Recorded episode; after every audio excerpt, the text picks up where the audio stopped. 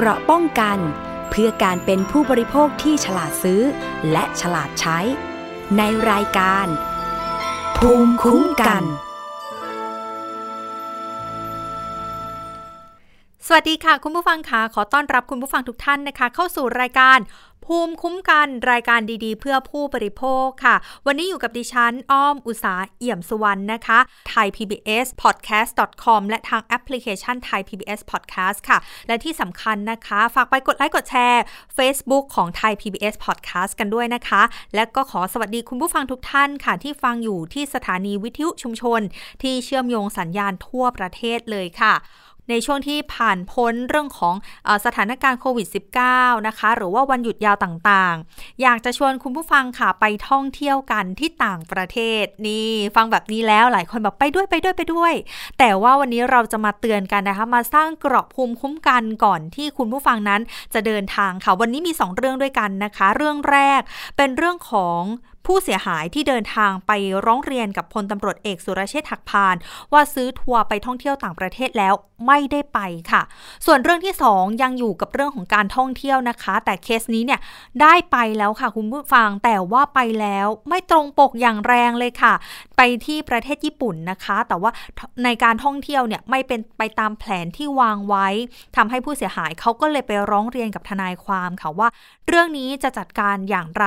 สร้างภูมิคุ้มกันให้กับคุณผู้ฟังกันก่อนที่จะเดินทางกันด้วยนะคะ แล้วในช่วงนี้เนี่ยเชื่อว่าเรื่องของภัยออนไลน์ เรื่องของภัยอื่นๆ ก็ยังมีอยู่นะคะ ถ้าใครที่จะเจอกับปัญหาก็สามารถที่จะพูดคุยแลกเปลี่ยนกับพวกเราได้ เช่นเดียวกันค่ะ ที่อยากจะเน้นย้ำแล้วก็อยากจะเตือนภัยกันหนักๆเลย ก็คือเรื่องของการเดินทางไปท่องเที่ยวที่ต่างประเทศ หรือว่าการเดินทางไปทำงานที่ต่างประเทศตอนนี้เนี่ยพอเปิดประเทศแล้วหลาย ๆ ประเทศนะคะ ก็สามารถที่จะไปมาหาสู่กันได้อย่างสะดวกแหละ บางคนก็อัดอั้นว่า 3 ปีที่ผ่านมาสถานการณ์โควิดทำให้ฉันไม่ได้ไปช้อปปิ้งหรือไปซื้อสินค้าที่ต่างประเทศเลย ก็อยากจะไปนะคะ แต่ผู้เสียหายกลุ่มนี้เนี่ยเขาบอกว่าเขาอยากจะไปชมการแข่งขันฟุตบอลค่ะ ซึ่งตอนแรกเลยเนี่ยนะคะ มีกำหนดการที่จะเดินทางวันที่6ถึง13 เมษายนนี้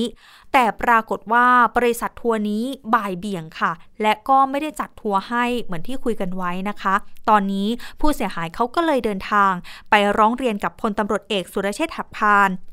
รองผู้บัญชาการตำรวจแห่งชาติค่ะ เรื่องนี้นะคะผู้เสียหายก็คือคุณพันลบ เปิดเผยเลยค่ะว่าได้ซื้อทัวร์ไปต่างประเทศ เมื่อปลายปี 2565 ค่ะ เพื่อจะเดินทางไปประเทศอังกฤษ ไปกับครอบครัวรวม 4 คนด้วยกันนะคะ เป็นเงินทั้งสิ้นค่ะที่เสียหายไป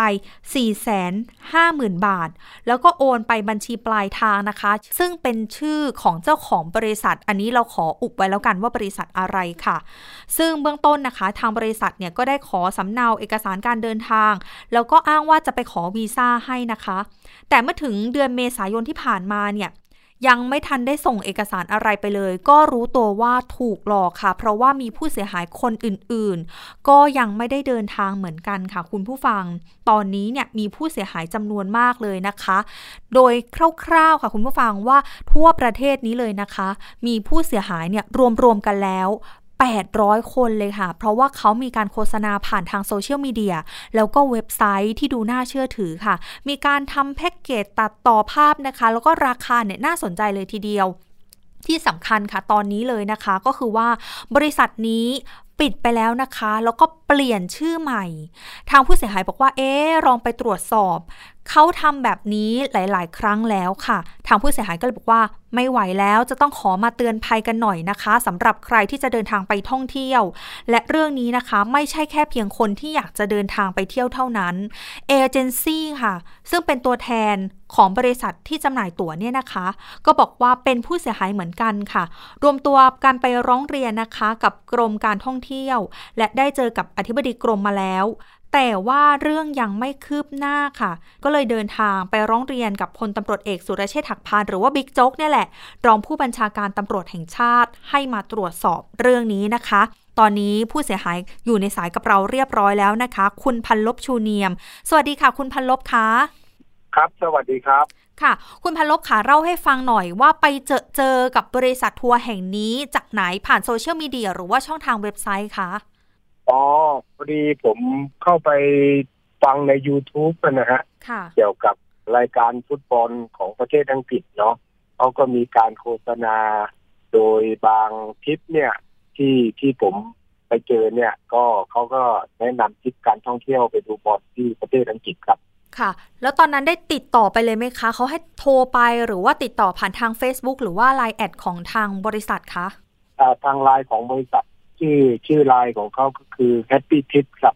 อืมติดต่อทางนี้ครับ ตอนนั้นเราเชื่อถือได้มากน้อยแค่ไหนว่า เออบริษัทนี้น่าจะ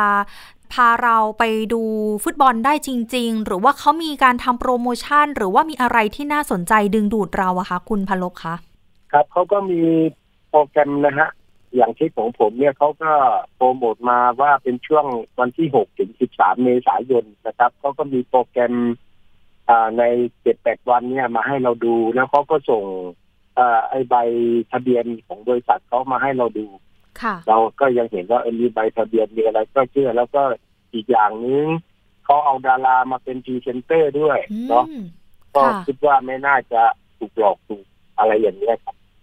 น่าสนใจตรงนี้ตรงที่ว่ามีการตัดต่อ แล้วก็มีการใช้ภาพดารามาเป็นคนโฆษณาเชิญชวนด้วย แต่ส่วนตัวแล้วเนี่ยทางคุณพลบและครอบครัวได้จองที่นั่งไปกี่ที่นั่ง แล้วก็โอนเงินไปทั้งหมดเลยไหมคะอ๋อการโอนเงินตอนแรกผมก็จะไปคนเดียวค่าทริปครั้งนี้ก็คือหนึ่งแสนห้าหมื่นบาทนะครับโอ้เขาก็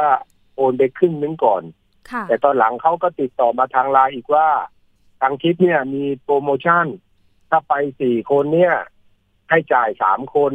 ค่ะนะครับ แล้วก็จะลดลดลดก่อนคนละสองหมื่นบาท ตัวเนี่ยจากหนึ่งแสนห้าหมื่นบาท ก็จะเหลือหนึ่งแสนสามหมื่นบาทอ๋อครับผมค่ะแต่ว่าถ้าไปเป็นชุดสี่คนเขาก็จะคิดแค่สามคนพอดีเอ่อได้คุยกับพักพวกเขาก็จะไปด้วยเขาก็ตอบตกลงไปด้วย ผมก็เลยยืนยันว่าไปสี่คนครับ ค่ะ เหมือนคล้าย ๆ กับสามแถมหนึ่งอะไรแบบเนี้ยนะคะ คุณพลบคะแล้วแบบนี้ใช่ครับก่อนที่จะโอนเงินเราได้มีการตรวจสอบก่อนไหมคะ เขาได้ให้โอนเป็นบัญชีส่วนบุคคล หรือว่าบัญชีของบริษัทคะ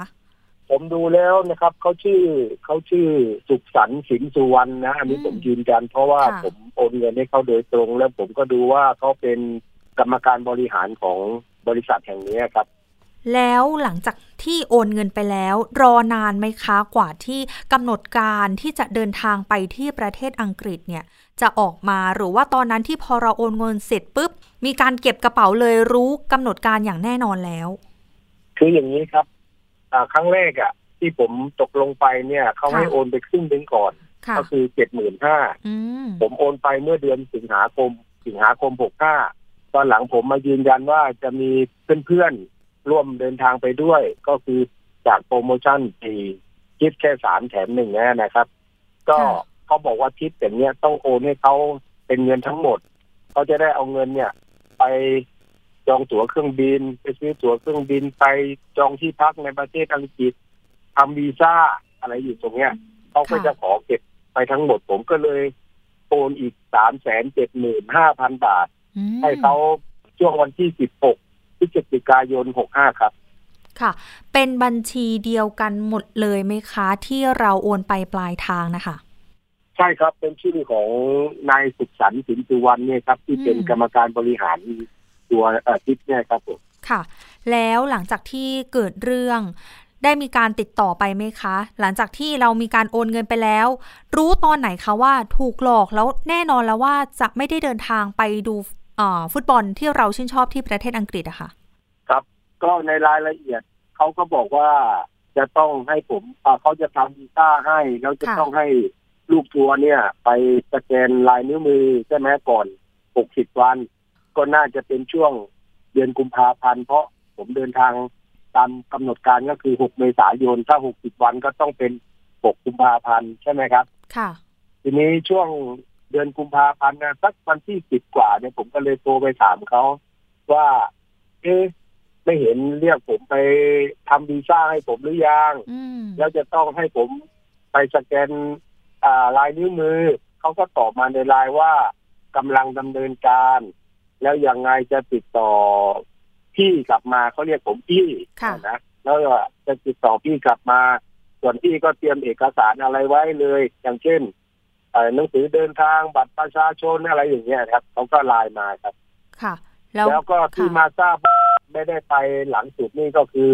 เวลาก็ผ่านล่วงเลยมาจนถึงเดือนเมษายนอืมบางทีถาบางทีไลน์ไปเขาก็ตอบได้แต่ครับค่ะ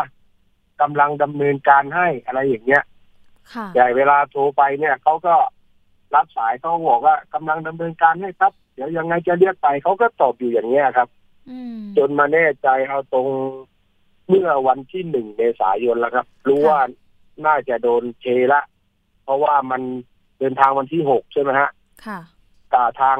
วีทรงวีซ่าก็ไม่เห็นเรียกไปทำเพียงแต่ให้ผมกรอกรายละเอียด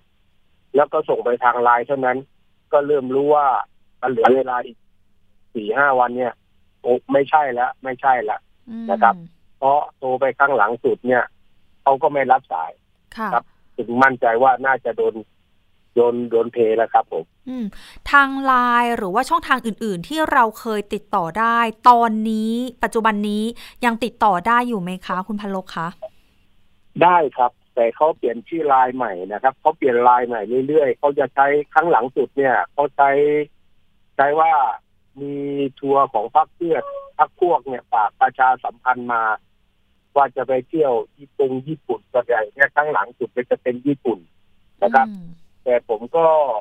รู้จักกับลูกทัวร์ที่ทางในกรุงเทพอะนะฮะที่ที่ที่ที่ถูกหลอกกันนะครับค่ะก็เขาก็จับมาเข้ากลุ่มกัน ก็เลยคุยกัน เพราะว่าที่ได้เดินทางไปพบกับรองโจ๊กเนี่ยนะฮะค่ะก็เป็นคนในกรุงเทพตรงนั้น มีผมคนเดียวครับที่อยู่ต่างจังหวัด ทุกวันเนี้เขาก็ยังหลอกอยู่เรื่อยๆลงรายการโปรโมทไปเที่ยวนู่นเที่ยวนี่นะครับ แต่เขามีใบมีใบทะเบียน แต่ไม่ใช่เป็นชื่อเขาแต่คนค่ะในกรุงเทพเนี่ย ที่เคยได้สัมผัสกับเขาเนี่ย บอกว่าก็คือของนายสุขสันต์นี่แหละคือเขาก็เจ้าเล่ห์ผมคิดว่าเขาน่าจะมีความเจ้าเล่ห์พอสมควรแล้วครับ ได้มีการติดต่อมาว่าจะเยียวยาให้หรือว่ามาติดต่อว่า เดี๋ยวจะมีการชดใช้ค่าเสียหายให้กับพวกลูกทัวร์หรือว่าคนที่อยากไปในครั้งนี้ไหมคะ ในส่วนของผมอะนะครับเขาก็บอกว่า เดี๋ยวจะจัดการคืนเงินให้อืมผมก็บอกว่า เวลาผมโอนเงินให้คุณไปอะจำนวนสี่แสนห้าหมื่นบาทเนี่ยผมโอนให้ไปเป็นก้อน แล้ค่ะวคุณก็ไม่ได้ไปซื้อตั๋วเครื่องบิน คุณไม่ได้ไปจองที่พัก ในประเทศอังกฤษ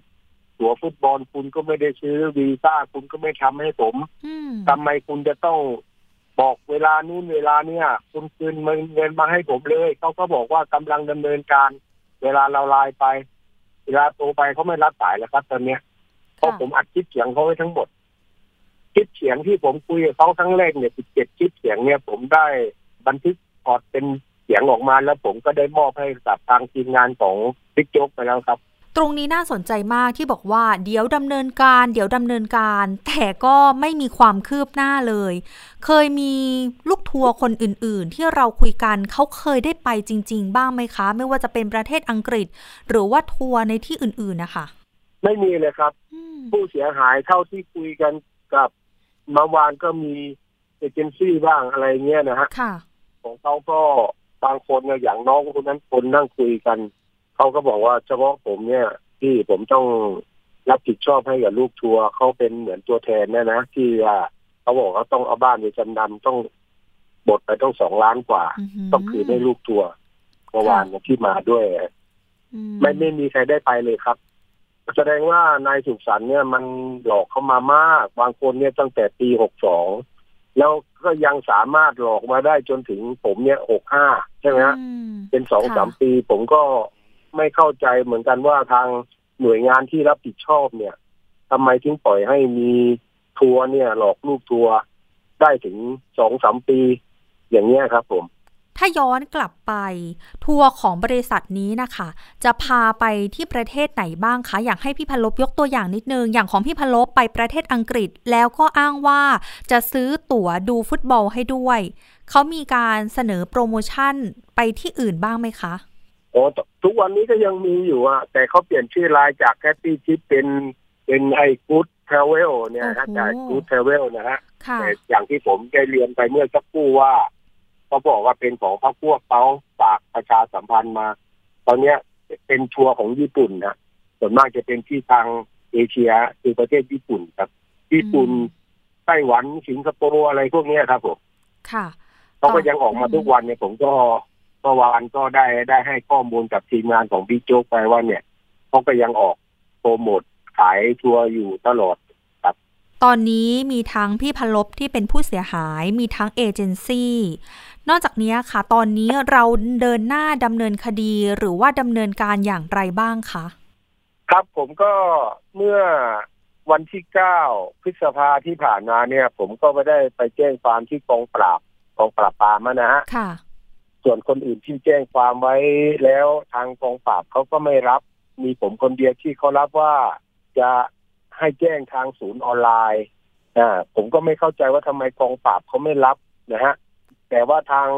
เจ้าหน้าที่ตำรวจกองปราบเนี่ยเขาก็ทำเรื่อง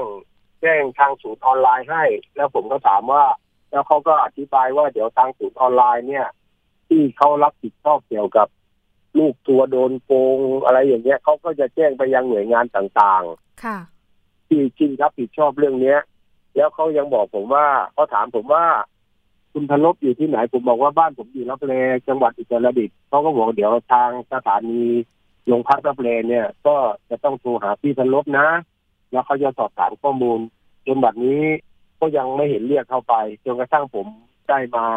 ยื่น ร้องเรียนกับทางท่านพลเอกจุลเชษฐ์เมื่อวานเนี่ยครับผมอืมแสดงว่าหลังจากที่ยื่นเรื่องกับทางบิ๊กโจ๊กอะพูดง่ายๆเนาะไปแล้วเนี่ยตอนนี้ครับหลังจากที่ท่านรับเรื่องแล้วได้มีการบอกกับผู้เสียหายยังไงบ้างคะ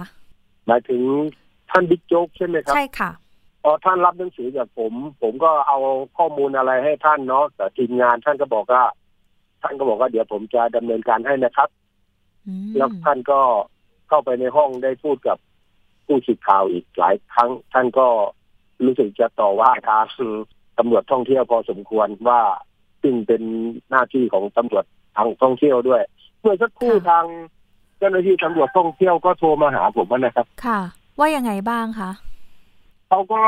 ถามผมนี่แหละ เหมือนที่ทางคุณถามผมว่าได้โอนเงินอะไรอย่างไง ผมก็ขอไลน์เขาแล้วก็ส่งเอกหลักฐานการโอนเงินพ ร้อมกับที่หนังสือรับแจ้งของกองปราบที่เขาแอดไลน์ผมอะนะฮะค่ะที่เขาแจ้งทางศูนย์ออนไลน์ให้ ผมก็ส่งให้เขาเขาก็บอกว่าพอดีทางทีมงานของท่านรองโจ๊กเนี่ยโทรมาค่ะทางตำรวจท่องเที่ยวก็เลยต้องเคลื่อนไหวหน่อยครับผมอืค่ะก็ถือว่าเป็นเรื่องที่ดีที่หลายหน่วยงานมา รับเรื่องนี้แล้วก็ดำเนินการให้ พี่พาลบขาถ้าย้อนกลับไปเนี่ย เงินที่เราจะ เดินทางไปท่องเที่ยวเนี่ยไม่ใช่น้อยๆเลย 4 5 0 0 0 0 บาทตรงนี้ เราตั้งใจที่จะไปท่องเที่ยวใช่ไหมคะ แล้วก็กระทบกับเรายังไงบ้างคะที่เราไม่ได้ไปในครั้งนี้ แน่นอนครับเนาะก็คือสภาพจิตใจด้วยค่ะทรัพย์สินด้วยที่เงินแสนเนี่ย ผมว่ามันไม่ใช่น้อยๆนะฮะใช่ ก็ค่ะตกคนละหนึ่งแสนหนึ่งหมื่นสองพันห้าร้อยบาทนะครับ โดยเฉพาะผมเองเนี่ย ผมชวนลูกชายไปด้วย ผมเองนี่ก็ต้องอาโดนไปสองแสนกว่าค่ะแล้วก็สภาพจิตใจ ความตั้งใจที่อยากจะเหมือนเราวาดฝันไว้ตั้งแต่เล็กๆอะ่ะเนาะว่าอืมเอออยากไปดูบรรยากาศ ในทีมฟุตบอลที่เราเชียร์อยู่ ค่ะ ที่ผมจะไปดูบอลก็เพราะว่าผมเป็นแฟนคลับของทีมลิเวอร์พูลพูดง่ายๆนะครับอืมก็ค่ะมีผลกระทบแน่นอนนะครับผม เพราะว่าเงินเนี่ยผมก็ ผมเป็นข้าราชการบำนาญเนาะผมก็ค่ะเก็บหอมรอมริบมา เพื่อที่จะตั้งใจจะไปตัวนี้แล้วครับผมหลังจากนี้คิดว่าจะเดินทางหรือว่าหาทัวร์ใหม่ที่จะเดินทางไปไหมคะ หาแต่ก็คงจะไม่กล้าละ น่าค่ะจะต้องดูดีๆหน่อยแหละครับ ต้องที่เชื่อถือได้ดีจริงๆนะครับก็คงจะต้องตรวจสอบอะไรกันหลาย ๆ อย่าง แล้วก็น่าจะถามคนที่เขาเคยมีประสบการณ์ไปมาไปกับทัวร์ หรือไม่ก็อาจจะไปกันเองอะไรลักษณะเนี่ยถ้ากับบริษัททัวร์นี่ก็คงจะทำให้เราเข็ดไปพอสมควรแล้วครับผมค่ะ พี่พันลบขาอยากให้พี่พันลบทิ้งท้ายให้หน่อย อยากจะให้แนะนำหรือว่าเตือนภัย คนที่อาจจะอยากไปท่องเที่ยว แล้วอาจจะอยากจะซื้อแพ็กเกจไปดูฟุตบอลแบบนี้ ถ้าเป็นเพจหรือว่าบริษัทที่ไม่ได้พาไปจริง ๆ เป็นทัวร์ทิพย์แบบนี้ จุดสังเกตของบริษัทนี้เป็นอะไรบ้างคะ จุดสังเกต อันนี้ก็ขอเรียนตรงๆเนาะผมก็เป็นครั้งแรกเลยนะครับ ผมก็ไม่ค่อยมีประสบการณ์นะครับ แต่ก็เห็นเขาโฆษณาออกสื่อแล้วก็มีดารามาเป็นพรีเซนเตอร์ให้นะครับ แล้วก็ดูจากพรรคพวกเขาก็ search เข้าไปว่าบริษัทอย่างเนี้ยทำมาร่วมยี่สิบปีแล้ว น่าจะเชื่อถือได้อะไรอย่างเงี้ยมันก็ยากเหมือนกันเราไม่ทราบว่าจะมีจุดสังเกตยังไงตัวบอกบอกไม่ถูกเหมือนกัน เพราะว่า เป็นประสบการณ์ครั้งแรกเลยละครับ อืม แน่นอนล่ะ แล้วสุดท้าย อยากจะให้พี่พัลลภฝากถึงหน่วยงานที่เกี่ยวข้อง หรือทางเจ้าหน้าที่ตำรวจให้ช่วยเหลือติดตามคดีนี้ให้ค่ะ ใช่ครับ ผมก็อยากทาง อยากให้ทางเจ้าหน้าที่ตำรวจนะครับดำเนินการจับคนประเภทนี้นะฮะอย่าให้ต้องมาคนอื่นๆต้องมารับข้อแทน และปัจจุบันเนี่ย บริษัททัวร์หลายแห่งก็คงจะต้องได้รับผลกระทบ อย่างที่คุณถามผมเมื่อสักครู่ว่า ถ้าจะไปอีกเนี่ยใช่ไหมฮะบางคนเขาก็ไม่กล้าไปละ กับบริษัททัวร์เพราะว่า เวลามาโปรโมทอะไรเนี่ยมันดี ผมอยากให้ทางเจ้าหน้าที่หน่วยงานที่รับผิดชอบนะครับ นะค่ะว่าให้ดำเนินการขั้นเด็ดขาดแล้วอย่าให้คนประเภทนี้ยืนอยู่ในสังคมครับ ครบถ้วนแล้วก็ชัดเจนเลยนะคะ วันนี้ขอบพระคุณค่ะ พี่พัลลบเป็นหนึ่งในผู้เสียหายนะคะ แล้วเดี๋ยวเราตามเรื่องนี้กันต่อนะคะ ขอบพระคุณพี่พัลลบมากนะคะ ที่มาแชร์ประสบการณ์กันนะคะครับด้วยความยินดีครับผมค่ะ สวัสดีค่ะนี่แหละค่ะ คุณผู้ฟังคะเป็นเสียงเป็นผู้เสียหายจริง ๆ จากเรื่องนี้นะคะ หลังจากที่ดิฉันไปตรวจสอบเนี่ยพบว่าเลขที่บัญชีหรือว่าชื่อบัญชีที่พี่พัลลภผู้เสียหายเนี่ยได้บอกไปเป็นหนึ่งในบัญชีที่ติดแบ็คลิสต์ด้วยนะคะว่าห้ามโอนเงินไปเด็ดขาดอยู่ในบัญชีแบ็คลิสต์ของคนที่ขึ้นว่าเป็นมิจฉาชีพด้วย เพราะฉะนั้นตอนนี้ถ้าจะซื้อทัวร์หรือว่าจะไปท่องเที่ยวในต่างประเทศก็ต้องตรวจสอบกันให้ดีๆนะคะ เข้าไปดูในเว็บไซต์ของการท่องเที่ยวแห่งประเทศไทยก็ได้ หรือถ้าไม่แน่ใจค่ะคุณผู้ฟังขาว่า บริษัทนี้เพจนี้จริงหรือไม่อย่างไรนะคะ ส่งมาให้ไทย PBS ช่วยตรวจสอบด้วยก็ได้นะคะ เวลาที่เราเข้าไปในเพจต่างๆเนี่ยเราจะเห็นได้ว่าบางทีมีคนกดไลค์กดแชร์เยอะๆ นั่นก็ไม่ได้การันตีหรือว่าหมายความว่าจะพาพวกเราเนี่ยไปถึงประเทศที่เราอยากไปหรือว่าอยากจะท่องเที่ยวได้นะคะ บางทีเนี่ย บริษัทชื่อดังมีคนที่กดไลค์กดแชร์เยอะๆ อาจจะมาจากยอดของมิจฉาชีพที่ช่วยกันกดไลค์กดแชร์ก็ได้นะคะ เพราะฉะนั้นตรวจสอบกันให้ดีด้วยค่ะเอาละค่ะ คุณผู้ฟังขายังอยู่ที่เรื่องของการท่องเที่ยวนะคะ เมื่อสักครู่นี้พี่พันลบยังไม่ได้ไปเลยนะคะ เป็นทัวร์ทิปยังไม่ได้ไปเลย แล้วก็ยังไม่ได้เดินทางเลยด้วยซ้ำที่ว่าจะทำวีซ่าก็ยังไม่ได้ทำด้วยนะคะ แต่เรื่องถัดมาเนี่ย มีผู้เสียหายค่ะ คุณผู้ฟังเขาเนี่ยได้เดินทางไปท่องเที่ยวแล้วที่ประเทศญี่ปุ่น ซึ่งเรื่องนี้นะคะทางผู้เสียหายเขาได้มีการโพสต์เอาไว้ใน Facebook แล้วก็สื่อโซเชียลมีเดียส่วนตัวด้วย ที่บอกว่าเดินทางไปประเทศญี่ปุ่น ไปเจอกับบริษัททัวร์บริษัทหนึ่ง แล้วปรากฏว่าจ่ายเงินไปไม่ได้น้อยๆเลยนะคะ คุณผู้ฟัง ราคาเนี่ยครึ่งแสนเลยค่ะ แล้วก็พาตั้งใจที่จะพาครอบครัวเนี่ยไปท่องเที่ยว แต่ปรากฏว่าเวลาที่ไปเนี่ยค่ะ ทัวร์นั้นไม่ตรงปกค่ะ ไม่ว่าจะเป็นเรื่องของการเดินทาง หรือว่าสถานที่ท่องเที่ยวที่จะไป ซึ่งผู้เสียหายคนนี้ค่ะ เขาบอกว่าอยากจะแชร์ประสบการณ์จากการไปทัวร์ญี่ปุ่นมา เพราะปกติเนี่ยมีผู้สูงอายุอายุ 85 ปี แล้วก็ครอบครัวไปด้วย แล้วก็คิดว่า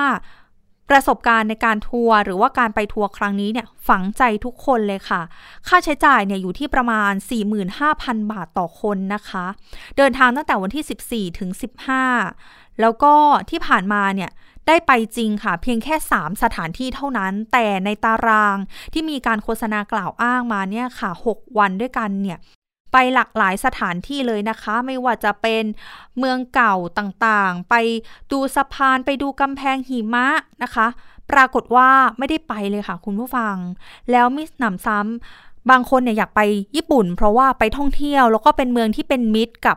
ผู้สูงอายุ แต่ว่าปรากฏว่าพอไปแล้วเนี่ยจะต้องดูแลตัวเองอะค่ะคุณผู้ฟังไม่ได้มีการ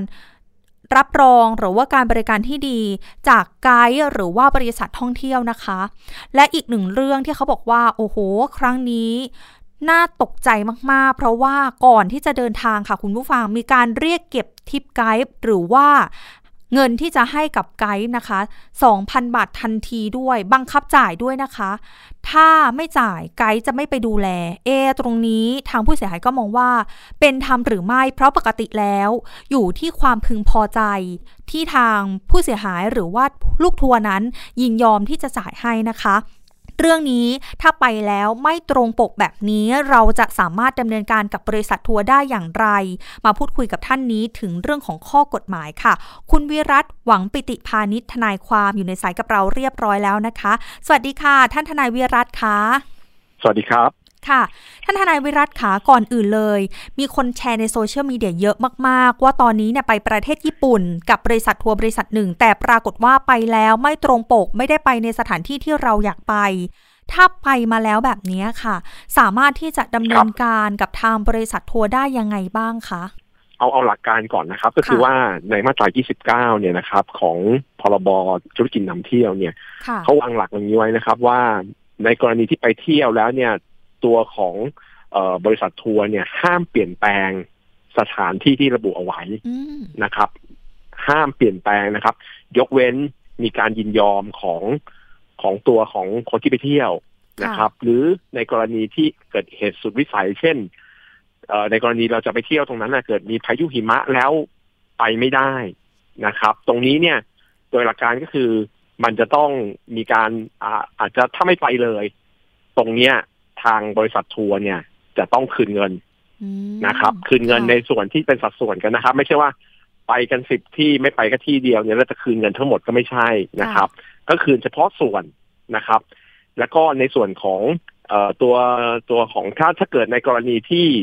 มีมีไปบางที่ไปไปที่อื่นแทนเนี่ย ก็จะมาดูสัดส่วนว่าจ่ายมากจ่ายน้อยนะครับ แต่กรณีที่คนที่ไปไปแล้วรู้สึกว่า มันไม่ค่อยพอใจนะครับ ตรงนี้มีสองทางที่เลือกก็คือ คุณสามารถที่จะไปร้องที่กรมการท่องเที่ยวนะครับ ของกระทรวงการท่องเที่ยวและกีฬาเนี่ยครับเขาเขาจะดำเนินคดีให้นะครับ หรือในกรณีคุณอาจจะฟ้องเองโดยตรง อันนี้อาจจะอาจจะต้องให้ผ่านทนายความนะครับอืมค่ะ แล้วอย่างนี้อีกหนึ่งเรื่องที่ทางผู้เสียหายเขามีการแชร์ไว้ใน Facebook เลยว่า ก่อนที่จะเดินทางไปเนี่ยมีการเรียกเก็บ ค่าทัวร์ของไกด์ก็คือว่าให้ต้องให้ค่าทิปไกด์ก่อน ถ้าไม่อย่างนั้นเนี่ยจะไม่มาบริการแบบนี้ ทางบริษัททัวร์สามารถดำเนินการได้ไหมคะ หรือว่าเราจะต้องร้องเรียนยังไงได้บ้างคะคืออย่างนี้โดยหลักแล้วเรื่องทิปเรื่องเรื่องอะไรอย่างนี้นะครับ มันเป็นเรื่องความสมัครใจของของคนที่ไปเที่ยวนะครับ แต่หลักการแล้วคือว่า คนที่จะไปเที่ยวหรือว่าคนที่จัดนำเที่ยวเนี่ยนะครับ จะต้องมีการกำหนดอย่างเช่นเราไปญี่ปุ่น เราจะไปอังกฤษเนี่ยครับ ก็จะต้องระบุเลยว่าเอ่อรวมทั้งหมดแล้วเนี่ยสิริรวมแล้วเนี่ยไปห้าวันสิบวันเนี่ยหนึ่งแสนบาท ตรงนี้เนี่ย หลังจากนี้คุณจะไปเรียกเก็บนอกเหนือจากตรงนี้ไม่ได้ค่ะนะครับ เพราะฉะนั้นในส่วนนี้เนี่ย ถ้าจะมีการเรียกเก็บในลักษณะนี้เนี่ย ตัวของลูกทัวร์จะไม่จ่ายก็ได้นะครับ ก็อย่างเข้าใจก็คือว่ากลัวว่าจะไม่ได้รับการบริการที่ดี ซึ่งตรงนี้ก็สามารถที่จะไปร้องเรียนได้นะครับ แต่โดยหลักแล้วเรื่องทิปเนี่ย เป็นเรื่องความสมัครใจของ ของคนที่ไปเที่ยวครับ เพราะทิปจริง ๆ แล้วเเขาเรียกค่าบริการของคนนำเที่ยวหรือว่าไกด์เนี่ยนะครับ ก็จะรวมอยู่ในแพ็กเกจที่เราได้จ่ายไปแล้วนะครับ แล้วแบบนี้ทางผู้เสียหายบอกว่า ตอนนี้เนี่ยมีหลาย ๆ อย่างเลย ถ้าเราไปถึงจุดตรงนั้นแล้วอะค่ะแล้วไม่พอใจเลย เราต้องอยู่แบบนั้นเลย หรือว่าเรามีแนวทางที่จะพูดคุยกับทางบริษัทยังไงได้บ้างคะในการปณีประนอมแบบนี้ค่ะครับ ครับ ในเบื้องต้นก็ต้องคุยกับทางคนนำเที่ยวอะครับทัวร์เนี่ยว่าว่าคุณจะทํำยังไง ถ้าเกิดในกรณีที่มันไม่ตรงปกอะครับ ก็คือคุณอาจจะคุยกับเขาว่าแล้วจะทดแทนยังไงนะครับ ในระหว่างนั้นเราคงต้องเก็บหลักฐานนะครับ พวกโบรชัวร์ต่างๆ หรือใบเสนอที่เขาเสนอมาว่าจะไปที่นี่ที่นี่แต่ว่าไม่ไปเลยอะไรเงี้ยครับ ตรงนี้ก็ต้องเก็บหลักฐานไว้ จริง ๆ แล้วในเบื้องต้นเนี่ย คุณสามารถสมมติว่าคุณอยู่ที่ญี่ปุ่น หรือคุณอยู่ที่อังกฤษ หรือว่าอยู่ที่ไหนก็ตามที่เป็นการท่องเที่ยวเนี่ย คุณสามารถที่จะโทรไปที่สายด่วนของทางตัวของกรมการท่องเที่ยวได้นะครับ ก็ลองลองจดเบอร์เบอร์นี้นะครับ คือศูนย์สองสี่ศูนย์แล้วก็หนึ่งห้าตัวนะครับ ตรงนี้สามารถร้องเรียนจากที่ในต่างประเทศได้เขาเปิด 24 ชั่วโมงเลยนะครับ ตรงนี้ก็สามารถจะร้องเรียนไปเบื้องต้นก่อนนะครับ ส่วนว่า จะมีการชดเชยหรือไม่ยังไงนี้ ก็ต้องเข้าไปในระบบนะครับอีกทีหนึ่งค่ะ แล้วแบบนี้ค่ะท่านทนายขาความผิดระหว่างถ้าไม่ได้ไปเลย ที่ไม่มีทัวร์มีอยู่จริงเลย เช่นทัวร์ทิพย์แบบนี้เป็นต้น กับไปแล้วไม่ตรงปก ทางบริษัททัวร์เนี่ยมีความผิดแตกต่างกันอย่างไรบ้างคะโอ้แตกต่าง ถ้าทัวร์ทิพย์นี่คือไม่มีเลย นี่นี่อาจจะเข้าเรื่องข้อข้อหาเรื่องฉ้อโกงค่ะ นะครับ อันนี้ก็จะมีโทษจำคุกสามปีอะไรเงี้ยนะครับ แต่ว่าถ้าเป็นกรณีไม่ตรงปก อันนั้นอาจจะเป็นเรื่องการบริการ ซึ่งต้องบอกว่าตัวบริษัททัวร์ทั้งหมดนะครับ ที่ได้ใบอนุญาตนะครับ จะต้องมีการวางเงินประกันกับทางกรมการท่องเที่ยวนะครับ ปัจจุบันเนี่ยถ้าเป็นลักษณะทัวร์ของเป็นทัวร์ที่ทั้งในประเทศและนอกประเทศเนี่ยนะครับ ตรงนี้ต้องมีการวางเงินประกันนะครับ ขั้นต่ำนี่คือหกหมื่นบาทนะครับ ซึ่งตรงนี้ถ้าเกิดเขาจะทำความผิดอะไรก็ตามเนี่ย แล้วมันอยู่ในวงเงินตรงเนี้ยเขาก็จะมาพอมีการสืบสวนสอบสวนแล้วมีความผิดก็จะมาเรียกร้องจากตรงส่วนนี้นะครับ ทางกรมก็ต้องจ่ายให้ แล้วก็เรียกทางผู้ประกอบการเนี่ยเอาเงินมาเติมในส่วนนี้ แสดงว่าความผิดแตกต่างกันอย่างชัดเจนเลย สุดท้ายค่ะท่านทนายวีรัตขาอยากจะให้ฝากเตือนภัย คนที่อยากจะเดินทางไปท่องเที่ยวที่ต่างประเทศ เพราะเชื่อว่าตอนนี้ ประเทศหลาย ๆ ประเทศเนี่ยก็เริ่มเปิดหลังจากโควิด -19 หลายคนก็อยากจะไปท่องเที่ยว ถ้าอยากจะให้เลือกทัวร์ต่าง ๆ หรือว่าบริษัททัวร์ต่าง ๆ อยากจะให้ท่านทนายช่วยฝากถึงคนที่กำลังจะไปท่องเที่ยวด้วยค่ะ ครับ คืออย่างนี้เอาเอาหลักเบื้องต้นเลยครับหนึ่งคือขอดูใบอนุญาตทุกก่อน ถ้าไม่มีใบอนุญาต แนะนำว่าไม่ควรไปค่ะกับเขา นะครับต้องมีใบอนุญาต ซึ่งถ้าไปในต่างประเทศเนี่ยในในบ้านเราต้องมีใบอนุญาตที่จะสามารถที่จะดูแลนักท่องเที่ยวเนี่ยภายในประเทศนอกประเทศนี้ใบอนุญาตจะแตกต่างกันนะครับ อีกอันนึงก็คือเวลาที่ไปในต่างประเทศเนี่ย เขาจะต้องมีใบอนุญาตท่องเที่ยวของประเทศนั้นด้วยนะครับ ปัจจุบันเนี่ยเราไม่ได้ดูตรงนั้น เราดูเรื่องราคาเป็นหลักนะครับ ตรงนี้อันตราย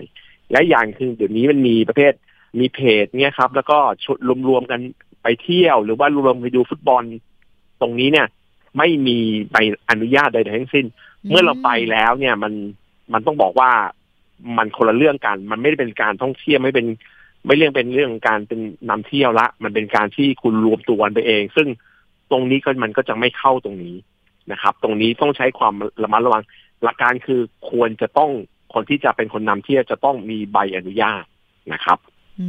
สอดคล้องกับเรื่องของเมื่อกี้เลยที่มีการไปเที่ยวแล้วสรุปมีการซื้อทัวร์ไปท่องเที่ยวเพื่อที่จะไปดูบอลแต่สุดท้ายไม่ได้ไปแบบนี้นะคะ เอาล่ะนี่ก็เป็นอีกหนึ่งข้อกฎหมายนะคะ ที่วันนี้คุณวีรัตให้เกียรติมาร่วมพูดคุยกับเราในรายการภูมิคุ้มกันวันนี้ค่ะ ขอบพระคุณท่านทนายวีรัตมาก ๆ เลยนะคะ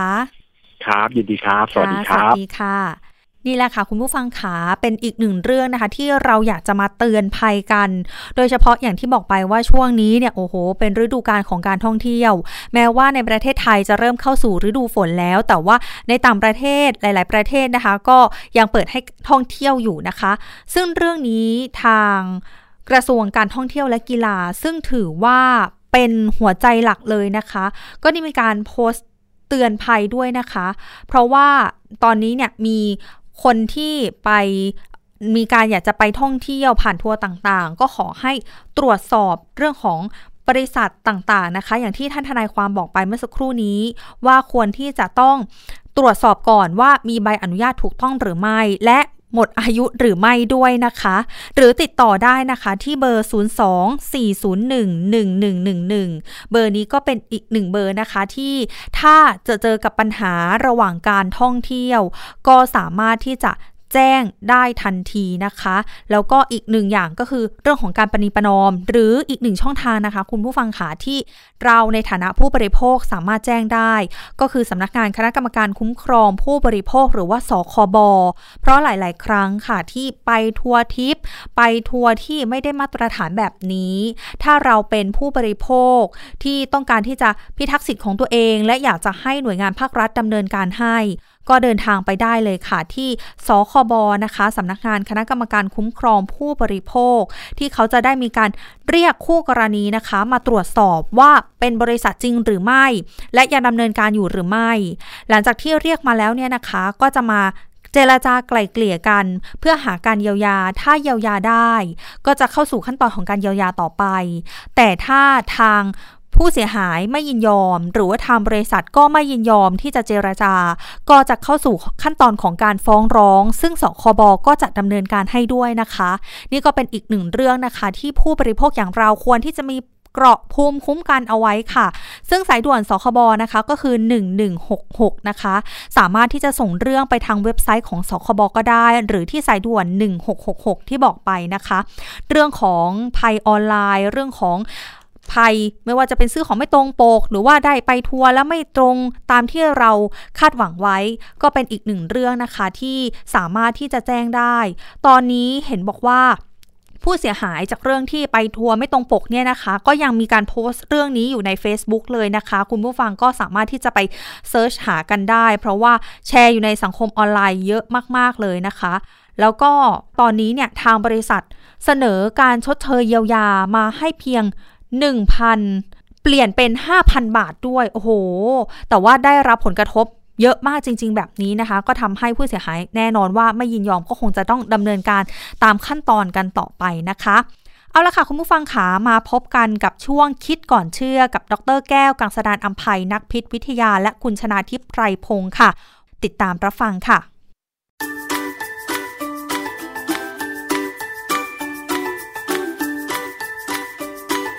ช่วง คิดก่อนเชื่อ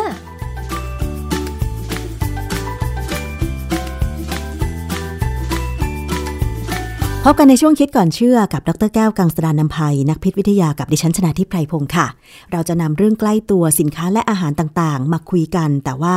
จะสนับสนุนด้วยงานวิจัยทางวิทยาศาสตร์ เพื่อให้ได้ข้อมูลข้อเท็จจริง ประกอบการตัดสินใจในการเลือกซื้อสินค้าหรือว่าเลือกใช้บริการนะคะ วันนี้เรามาคุยเกี่ยวกับเรื่องของนมเปรี้ยวค่ะ ซึ่งนมเปรี้ยวชื่อก็บอกอยู่แล้วว่ารสมันจะเปรี้ยว เพราะว่ามีจุลินทรีย์แลคโตบาซิลัสใช่ไหมคะ หลายคนคงจะได้ยินโฆษณา แต่คุณผู้ฟังคะเคยสังเกตไหมว่า ตอนนี้มีการขายนมเปรี้ยวนอกจากวางตามร้านสะดวกซื้อร้านค้าแล้วเนี่ย มันก็จะมี เด็กหรือว่า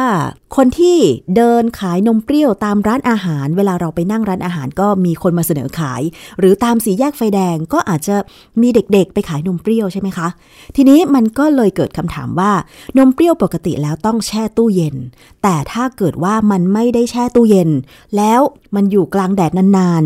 หรือบางทีไม่ได้ดูว่ามันหมดอายุเมื่อไหร่ ถ้าเกิดว่าเราดื่มนมเปรี้ยวที่มันหมดอายุหรือว่าไม่ได้แช่เย็นอยู่กลางแดดนานๆเนี่ย มันจะเสียไหม แล้วถ้ามันเสียเนี่ยรสชาติมันจะเป็นยังไง แล้วมันจะทำให้เราท้องเสียหรือเปล่า ต้องไปถามอาจารย์แก้วค่ะ อาจารย์แก้วคะถ้าเรากิน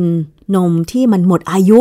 หรือว่านมเปรี้ยวที่ไม่ถูกแช่เย็นเนี่ยนะคะ อยู่กลางอุณหภูมิแดดจ้าๆนานๆเนี่ย มันจะเสียไหมคะอาจารย์ นมเปรี้ยวเป็นผลิตภัณฑ์ที่ไม่เสีย ไม่บูดไม่เสีย เพียงแต่ว่าอาจจะมีลักษณะของรสชาติเนี่ยเปลี่ยนไปได้ เช่น บางครั้งเนี่ยถ้าเราเก็บนมเปรี้ยวไว้ที่อุณหภูมิห้อง เชื้อที่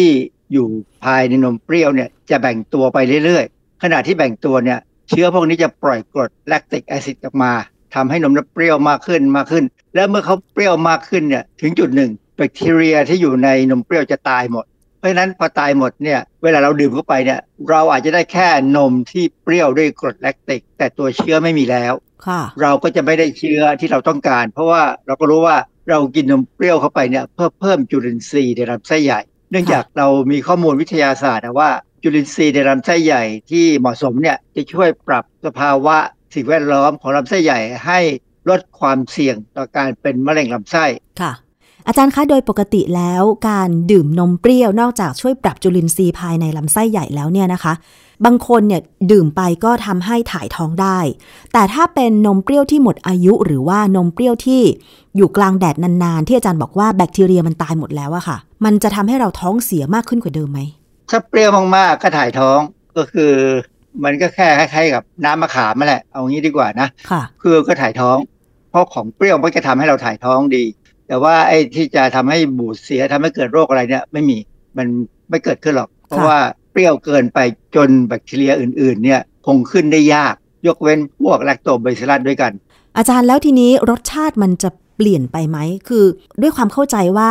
พอดื่มนมเปรี้ยวมันก็ต้องเปรี้ยวแหละ แต่ว่าถ้าเกิดมันหมดอายุ อย่างนมเปรี้ยวนี่ส่วนมากเขาผลิตมามีอายุประมาณเท่าไหร่คะอาจารย์ ส่วนมากอาจจะได้ถึงเดือนหนึ่งเลยนะ เพราะว่าจะต่างกับ นมนมพาสเจอร์ไรซ์นมพาสเจอร์ไรซ์เนี่ยจริง ๆ ไม่เกิน 7 วัน ล่าที่สุดเนี่ยก็คือ 15 วันนะไม่ควรจะเกินนั้น แต่นมเปรี้ยวเนี่ยความที่เขาเปรี้ยวเขาก็ยังอยู่ไปได้นาน และยิ่งถ้าเขาอยู่ในตู้เย็นเหมือนที่เขาไปแนะนำอะนะแบคทีเรียจะนอนนอนอยู่เฉยๆสมมติผลิตมาล้านตัวมีล้านตัวเงี้ยนะก็จะนอนทั้งล้านตัว แต่ว่าพอออกมาอยู่ที่อุณหภูมิห้องเนี่ยล้านตัวจะแบ่งเป็น2ล้านตัวภายในครึ่งชั่วโมง เพราะฉะนั้นเขาจะแบ่งตัว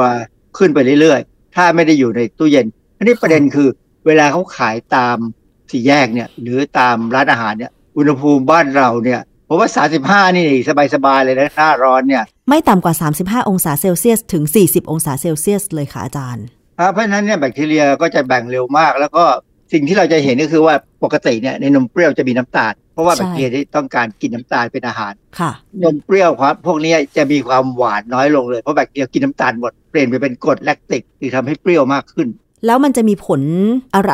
ไหมอาจารย์ มันก็ไม่อร่อยหนึ่งแล้วก็อาจจะทำให้ถ่ายท้องมากขึ้น แต่ว่าไม่ใช่ท้องเสีย ก็คือถ่ายออกมาก็เป็นแค่กลิ่นธรรมดา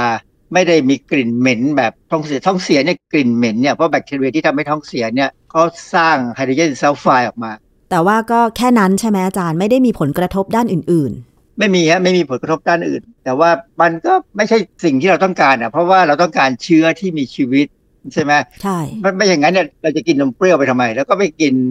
มีนมเปรี้ยวอีกแบบหนึ่งที่เขาเรียกว่า UHT นะซึ่งอันนี้เป็นนมเปรี้ยวที่เปรี้ยวเฉยๆไม่มีเชื้อมีขาย คือเมื่อก่อนเนี่ยสมัยหนึ่งผมเคยอยู่ในกรรมการชุดหนึ่งของที่ออยเนี่ย มีคนขอขึ้นทะเบียนนมเปรี้ยวที่เป็น UHT ตอนแรกกรรมการจะไม่ยอมให้ผ่าน เพราะว่ามันไม่ได้เป็นนมเปรี้ยวนะเพราะมันไม่มีเชื้อเพราะเขาเอาผ่าน UHT เนี่ยมันก็ฆ่าเชื้อไปหมดแล้ว แต่ปรากฏว่า ด้วยการที่ต้องการเพิ่มชนิดของผลิตภัณฑ์สินค้าที่รสชาติอาจจะเป็นที่ต้องการของผู้บริโภค แม้ว่าจะไม่มีเชื้อ แต่ว่าบางคนที่ชอบรสชาติเปรี้ยวซึ่งพอเป็น UHT เนี่ยก็จะไม่มีเชื้อความเปรี้ยวก็จะไม่เพิ่มขึ้นแล้วก็จะรสชาติคงที่ที่เขากำหนดเอาไว้ ดังนั้นสินค้านี้เลยมีขาย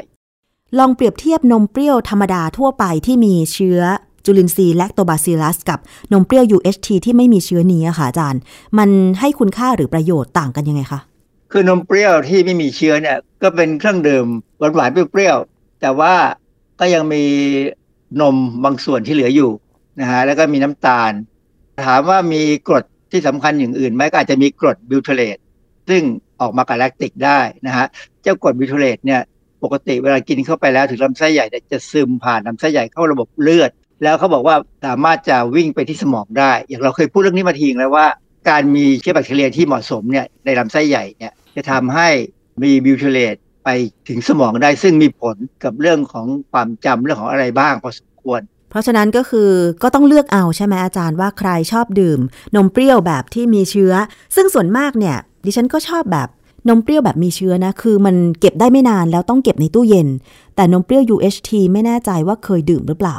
คงไม่ดื่มแล้วฮะ เพราะว่าคนที่จะดื่มนมเปรี้ยว UHT เนี่ยอาจจะเป็นคนที่ไม่ต้องการเชื้อ แต่ว่า คือถ้ามีเชื้อมากเขาอาจจะไม่ค่อยดี อาจจะรู้สึกไม่ดีด้วยซ้ำแต่ว่าเขาต้องการรสชาติและชอบ อาจารย์ช่วยให้คำแนะนำผู้บริโภคหน่อยค่ะว่าจะเลือกซื้อนมเปรี้ยวยังไง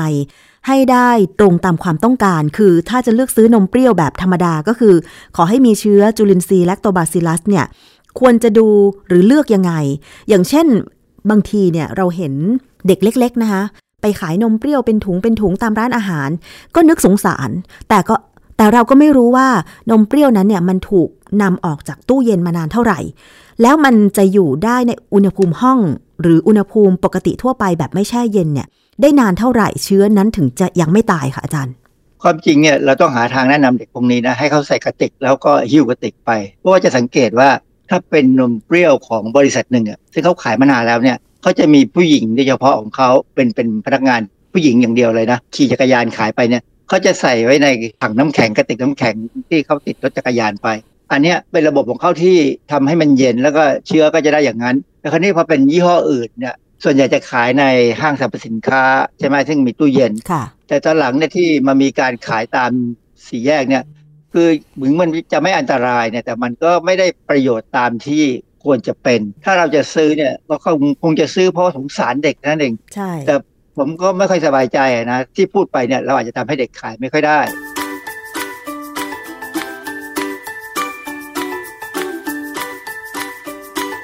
ช่วงคิดก่อนเชื่อ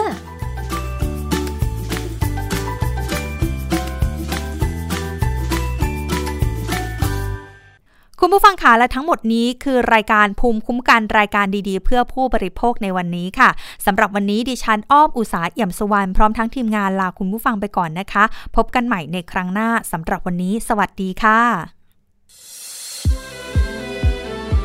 ติดตามฟังรายการได้ที่เว็บไซต์ thaipbspodcast.com และ YouTube Thai PBS Podcast ฟังทางแอปพลิเคชัน Thai PBS Podcast Spotify Google Podcast Podbean SoundCloud และ Apple Podcast กดติดตามเป็นเพื่อนกันทั้ง Facebook Twitter Instagram และ YouTube ไทย PBS Podcast แค่ฟัง ความคิดก็ดังขึ้น